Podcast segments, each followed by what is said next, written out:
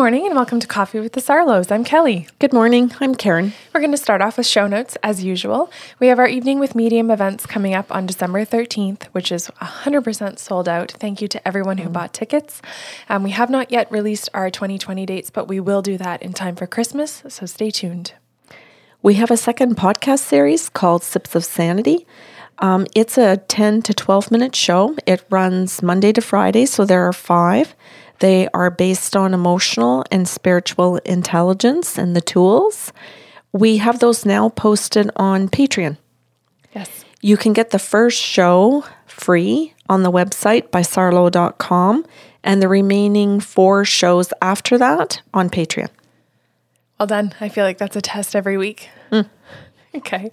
Um, and last but not least, we have our personal practices separate from one another. If you are looking to book sessions with either Karen or myself, you can contact us via the website or um, via email or telephone. Is that good? Mm-hmm. Okay. So you've got all of our notes in front of us today. Mm-hmm. I do. Okay, let's get to it. So this is um, a client story. It's a group of five people that came in for a group session. So they just filed into the living room and sat down, and I went through consent. And the first thing I heard is it's mom and dad. We are both crossed over. This is a group of siblings, and they are here to connect to us. And I thought, okay, that's really cool. I'll start off and I'll just ask them that because they didn't make anything clear when they first arrived that they were even related. So I said, Is this brothers and sisters? Yeah. I said, And both your parents have crossed? Yes. And I said, um, I'm also being told that you listen to our podcast shows. Aw. Yeah. And that you guys got together as a group. Not all of you listened to it, a couple of you did, and shared it with the family and asked your siblings if you could all come together to just come to hear what your parents have to say to you. So it wasn't a session of let's go see if we can find a medium to prove to us that they're a medium. Mm-hmm. You know, that client? know. Yeah, that one. So it's not the let's see if they're any good, let's see if this is for real, all of that stuff. It was no, no, we're going to get past all of that issue. We just want to know what mom and dad want to say to us. So you can just like dive right in. Nice. Yeah. So I said, well, maybe you should take out your cell phones and put them on the table so that you can record this. So that later, if you're writing notes or you're sharing things, things are going to be remembered or not remembered, but you can go back to the tape to validate something. Mm-hmm. So that if, if you think one of your parents said something, and I'm thinking, why am I doing this? Why am I explaining things like this? And I just sat in my head for a second and thought, what is happening? Why why am I trying to double track or double make sure of everything? Is this about me? Is this about My family? humans again? is this human behavior? And then I heard the mom and dad say, "Oh no, that would be because of our shit." And I'm like, "Oh, this is going to be fun." So you two, just remember looking at them, going, "Hmm, you two are a piece of work." And and I somebody might think, "Oh my god, is that ever rude?" That's how you talk to dead people? Uh-huh, yeah. And I just remembered looking at the parents thinking, oh my God, it's going to be a shit show. So you weren't healthy parents then, in other words. No. And that's how I began it with them. I said, well, apparently I'm fumbling over my own words because your parents purposely always screwed things up and you guys didn't know who said what. And it was, uh, there was always complications, even understanding what, what, what dad wanted today, this morning versus after lunch. And then mom's the enabler, so she's going to flip with them. So you can't really ask mom because she might go with the dad's early version Yeah. and then she's going to get screwed over too. So she's going to be on pins and needles if you ask her anything. Now, can you imagine living like that? Yes. right? So when you've got one parent whose mood changes from nine o'clock to 10 o'clock, then you've got the partner who doesn't know what to do between nine and 10. And they're hoping for a short period of, of time that there's going to be some some level of consistency to be able to say to the kids, this is the page we're on, this is what we're doing, this is how this is going to go down, and this is the current mood. So I said, Is that all correct? Every single one of them, mm hmm. So I said, All of the girls here, you're all sisters, and each of you are married. Is that correct? Yes. And I said, Your parents are saying that all three of you have married men like your dad. And I think that was a really tough moment at the very beginning of a one hour session for them to hear something like that when it was the last thing they wanted to do in life was to pick somebody like their dad. And difficult i think to admit it to themselves and also to be able to admit it in a room with all of their siblings present. Because we we can know it that we did it but to have all of the siblings sit there and look at you and you're going to have you're going to be asked is that correct? Because i'm asking for validations that it may be the first time that it's going to come out of your mouth that you're aware. And so if you're aware that you did then what are you doing? This is why we ask people who are requesting group sessions if they've actually thought through whether or not they want a group session. Mm-hmm. Because you're talking about admitting something that is not exactly flattering yeah and maybe incriminating to the oh, degree yeah. that in a family you actually have to own up to some of the shit that you've caused and Yeah. say I know I did it. Yeah. And that you have brought a man into our family like our father, mm-hmm. when in fact our father is dead and we don't have to tolerate it anymore. But now we do, and that we can never get away from it mm-hmm. unless you're going to divorce this person. So thanks.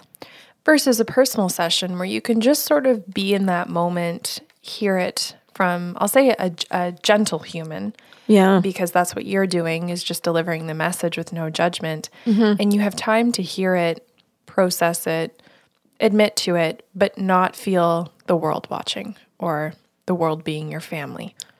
You're saying shame, feeling shame. Yeah. And and that's exactly what was sitting in the room. It was like you could pass it around in a basket. Like it was so tangible mm-hmm. that you could you could feel the shame and you could feel the anger. It was it was awkward as all get out. So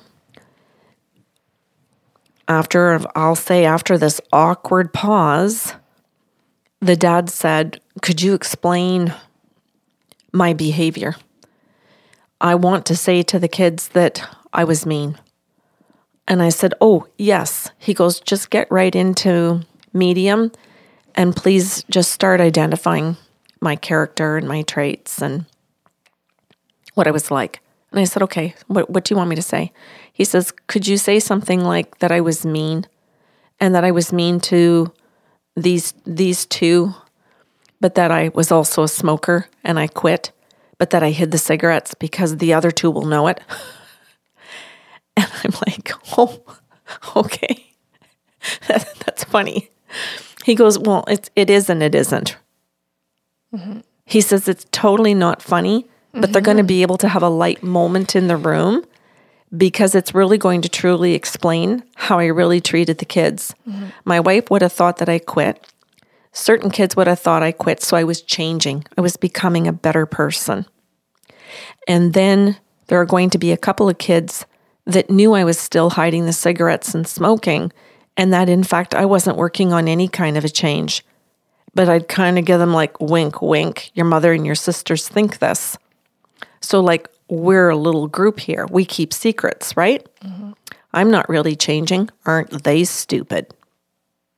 This is super fun too because you think of someone who comes on an individual level, which it might sound that we're pushing that right now, um, and they can't confirm some of the messages that we give. So if we're like, oh yeah, he quit, but he didn't really, and they're like, no, no, he did.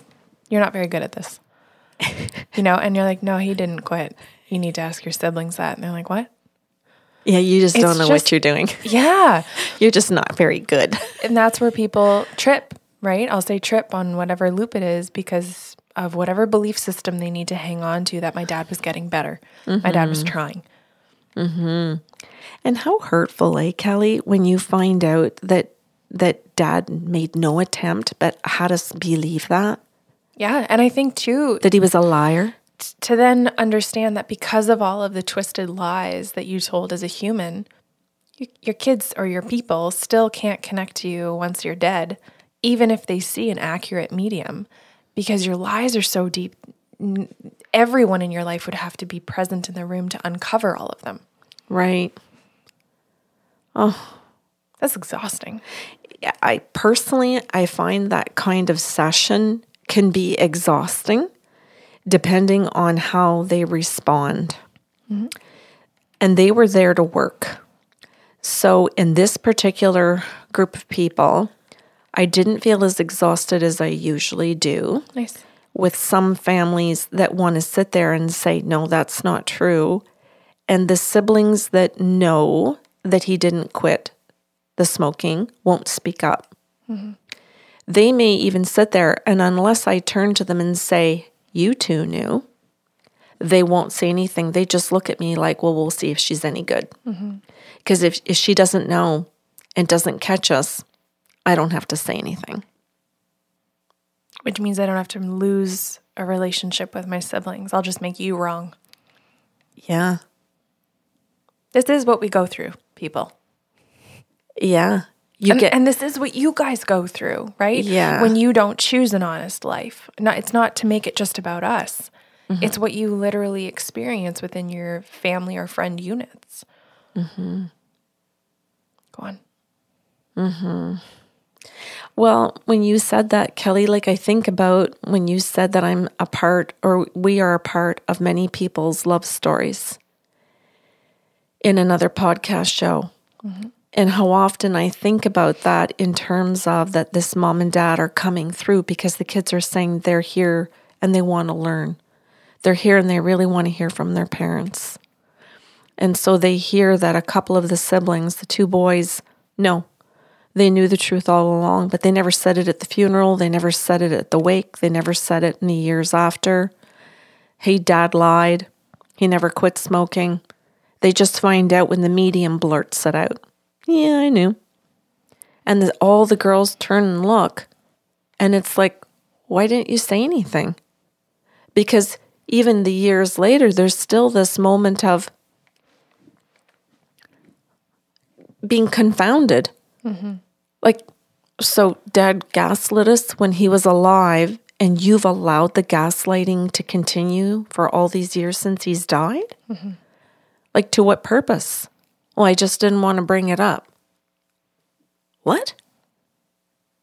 You just didn't want to bring it up? For what reason?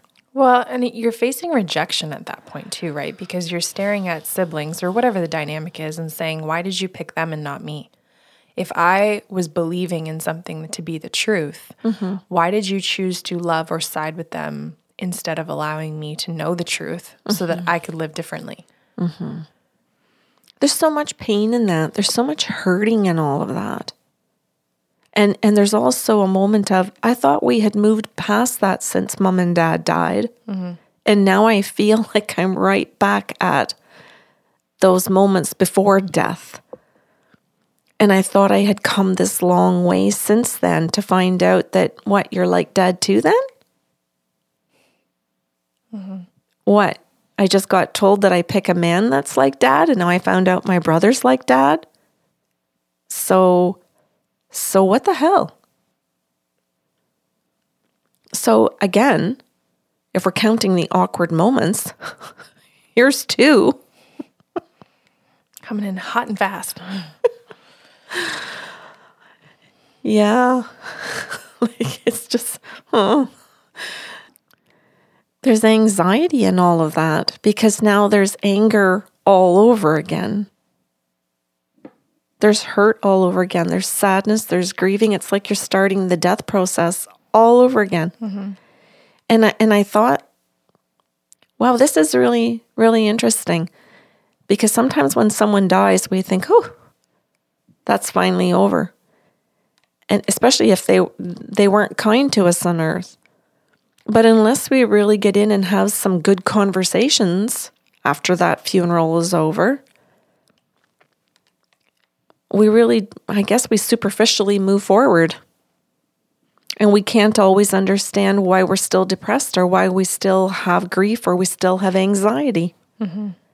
We don't really know what's underneath it until a moment like this when it's all unearthed right in front of you. And then it's like, oh, that's why. Because when the brothers know those things and don't ever divulge them, that's withholding, that's avoiding. Those are forms of verbal abuse. So, was it lost on the brothers that they got called out for being like their dad? Or did that, Oh, did it was that it was come up? No, it was lost on them at the beginning until the girls really dove into this, and it was hmm. like a fuck medium. Like, never mind, Never mind them. never mind, mom and dad. What the hell? Mm-hmm. And then wanted to get like right into it in the session to say, okay, we just went off the rails. Mm-hmm. We're we're at a session with a medium. Who gives a shit? We got to get through this. So let's let's let's talk about this. And if Karen, if you can interject and keep saying things and participate in this with mom and dad here, fine. But hey, you too. As much as I'm sitting here saying I went and married a dad, what the hell are you doing behaving like one? And and I think I think right about now that many of our listeners might think, Jesus, how come Karen and Kelly don't have psychiatrists working with them? to sit there and interject. But There's a damn good reason we don't. yeah, We have, is. we have no governing board sitting above us, human governing board, telling us what we can and cannot say. Mm-hmm. No, no school that's going to strip us of our license to Mm-hmm. say you crossed a boundary. We operate within a, a board. Oh, yeah. spiritual and highly ethical, um, but we'll give you the shit kicking Mm-hmm. with love. So I I asked the dad if he could step in and do something or say something. These are his kids. He's on the other side, so how are we going to move here? And he said, "Karen, he said I lived my whole life prone to regret." And I Oh, this is the show you've been anticipating. Okay. Mm-hmm. and I said, "Oh, does that ever catch me?" And he goes, "Oh my god." He goes, "My whole life was burst out in anger and then live with the regret." And he said, and then I would, I would, I learned to tinker. I learned to do things around the yard because it gave me a chance to sit in my regret. And I was like, Wow. what? And he goes, oh, I was majorly prone to regret. And I thought, I've got to remember that phrase. It was so, it was so sticky for my brain. And I thought, oh, what if I allowed that to be a sticky thought in a really good way? Am I am I prone to regret? Do I make decisions? Like I know when I was a people pleaser, prone to regret because you people please, you go into regret and then mm-hmm. you do whatever you need to do in that, right? Mm-hmm. I'm seeing this as like a tagline on Tinder on people's dating profiles. Derek, 32, prone to regret. Go, sorry. Why did my head go there? Oh, that's Go. so it's just good. because of the honesty, right? Uh, yeah. Yeah. I think sometimes when people do tinker, and that's good, that's a great thing that he developed. But I think a lot of us don't see where people go when they're reflecting on their regret. Yeah, and he talked about the fact that the tinkering around the house, running the errands, he he ran all the errands for the house, the groceries and all paying the bills because in those days you went out and paid the bills. Right. There was no online banking. So he would drive around to pay bills and stuff and go to the bank and all of that and pick up the kids. He did a lot of the driving. So he said, Karen, I was so prone to regret. He said, I would sit in the car and stew over things. And because I did that, then I would flip it the opposite way and do something really nice, but it wouldn't be for the person that I just hurt, it would be for the next person. Mm. And I thought, oh, what a cool observation now. So I might be at home and do something regrettable and say something regrettable, especially say things um, to my child. So say to the oldest daughter, and then get into the car, do my running around, and feel so regretful that I said that. But I'd go pick up my oldest son and I'd take him out for lunch. And I'm like, what? That doesn't even make sense. He goes, I know. He says, but that didn't, all, all I thought about is that I have to be a better dad. So I'd be a better dad for the other child. That kid didn't didn't know what what was happening. Why is dad taking me out for lunch? I just came out of hockey practice. Like how come he's in this great mood or this and he thought it was a great mood. Dad's taking me out for lunch. Mm-hmm. But dad's coming from the space of I'm not in a good mood at all. I regret what I just did to the to my oldest daughter. I have to resurrect the good father image in my head. So I'm doing this. It makes no sense to either child. Mm-hmm. It makes no sense to anybody, but it makes complete sense in his own mind.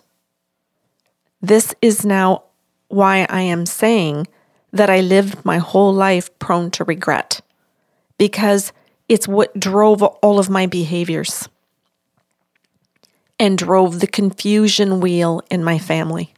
Mm-hmm.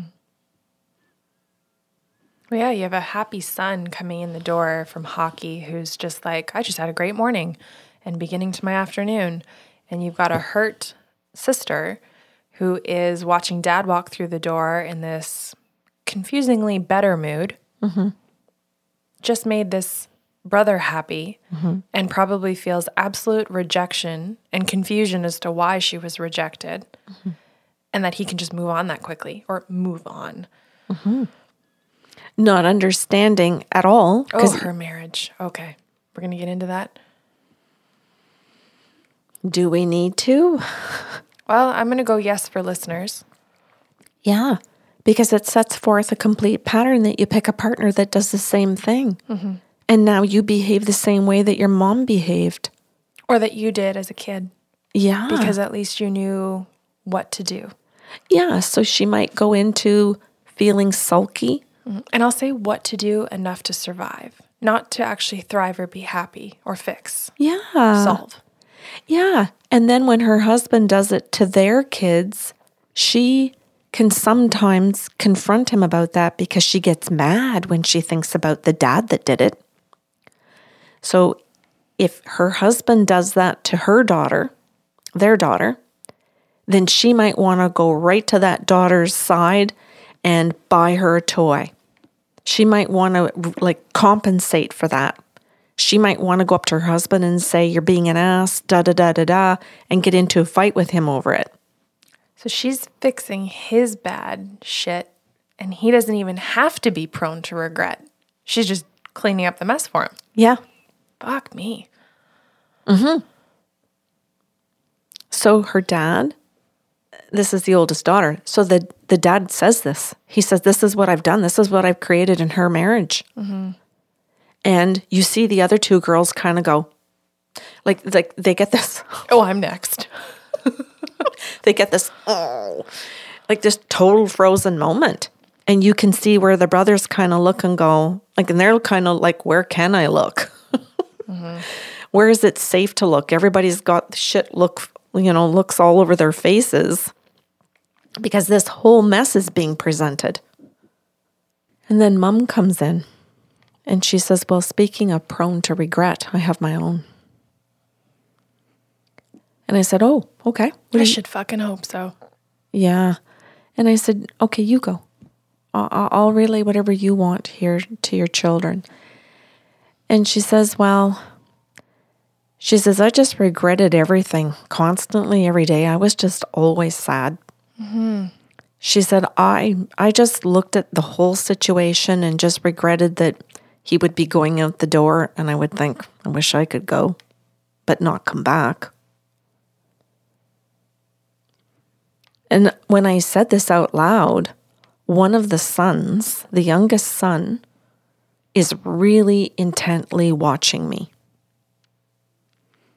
And I said, but he doesn't interrupt. He doesn't ask me any questions. He says nothing. And I said, well, if she says things like that she's regretful that she didn't leave on a daily basis.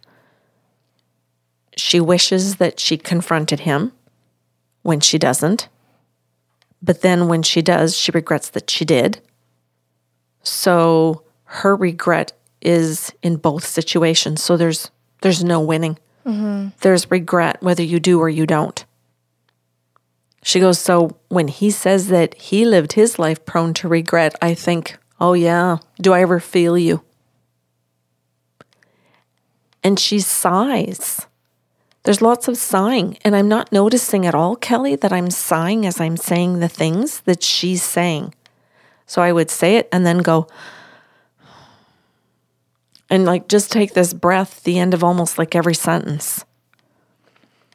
And finally, once I give quite a few examples of all of these regrets that she has, like she regrets that the husband gets away with things. Mm-hmm. She regrets that, oh, this son is coming in the door. He's had lunch. He's happy. But here's my daughter that's hurt. And now she doesn't know if she should confront him because it's now going to take him out of this good mood. Right? And then regret that because then he's going to create a fight. Well, look, I went and I did something nice for our son. I can't do anything right. Blah, blah, blah. So then again, regret that if she stands up for the daughter and confronts him and says, Well, why didn't you take our daughter? Why didn't you come back and say something to her and do something for her? There's always a sense of, I will regret anything no matter what I say. And if I don't say anything, I'll regret all that too. And so then finally, her youngest son says to me, You're my mom. And I said, Well, I've done my best to give her a voice. He goes, No, you're my mom. He goes, I swear to God, right now, you're talking like her. And he says, You're sighing at the end of every sentence, just like she did. And he goes, Now I understand all the sighing. He goes, I came here today because I had a question in my head. Why did mom sigh all the time? What mm-hmm. was that? And he goes, Now I know what word to put on it. It was regret. regret. And he goes, And now I understand all the times I was so mad at my mother for not standing up for me or my sister or this brother. And I didn't understand that she just felt cornered, whether she did or she didn't, mm-hmm. that she would regret it both both ways. That she was always like a cornered animal. And that all of her sighs were, I might do something good for one child, always at the cost of hurting another child. Mm-hmm. So this one might think that I love them. Well, this one won't. Mm-hmm. But it's a constant situation many times a day. Yuck. Yeah. And so for he, everyone. Yeah. So the youngest son says to me, "I want to th- I want to thank you. You've helped me get over being angry with my mom." Hmm. He says, "I don't I don't feel furious. I don't feel rage. I don't feel frustrated with her anymore. I think I can walk out of here and feel some sadness. But he says, I'm not going to hold on to it because she's in a better place. He says, I'm, I'm hoping she's in a better place. he goes, Please tell me, she, please tell me that she's not with my dad. Please tell me that. And I said, Well, it's not that she's not with him, it's that they've resolved it. It's that they've learned and that they figured it out. They don't have to be together or not be together. It's done, it's complete. And he goes, It's complete? And I said, Yes, she understands all of it now. And so does he. And I said, and that's why they're here. It's to be able to give that to you as two two parents now. On the same page finally. Finally. Where we can both say what our regrets were, where we can both say what our patterns were, how she can say, This is what I was stuck in. Mm-hmm And she says to her youngest son and to, to, to all of her children, I regret that I didn't trust my own instincts.